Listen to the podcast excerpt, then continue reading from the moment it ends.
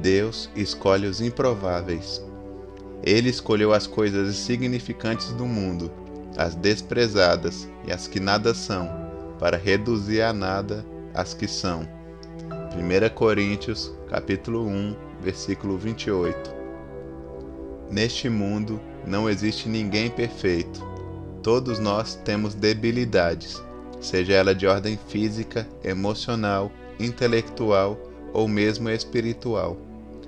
Normalmente, negamos as nossas fraquezas, porque achamos que o fato dos outros saberem delas nos deixará muito vulnerável e não seremos bem aceitos na sociedade e nem mesmo na igreja.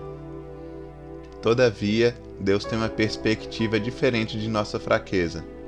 Enquanto imaginamos que Deus quer usar somente nossos pontos fortes, ignoramos que Ele quer usar também nossos pontos fracos para a sua glória.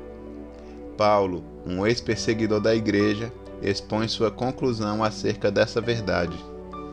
Se convém gloriar-me, gloriar-me-ei, no que diz respeito à minha fraqueza.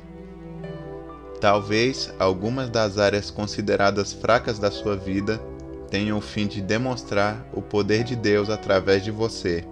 Aliás, Deus nunca fica impressionado com a força e autossuficiência.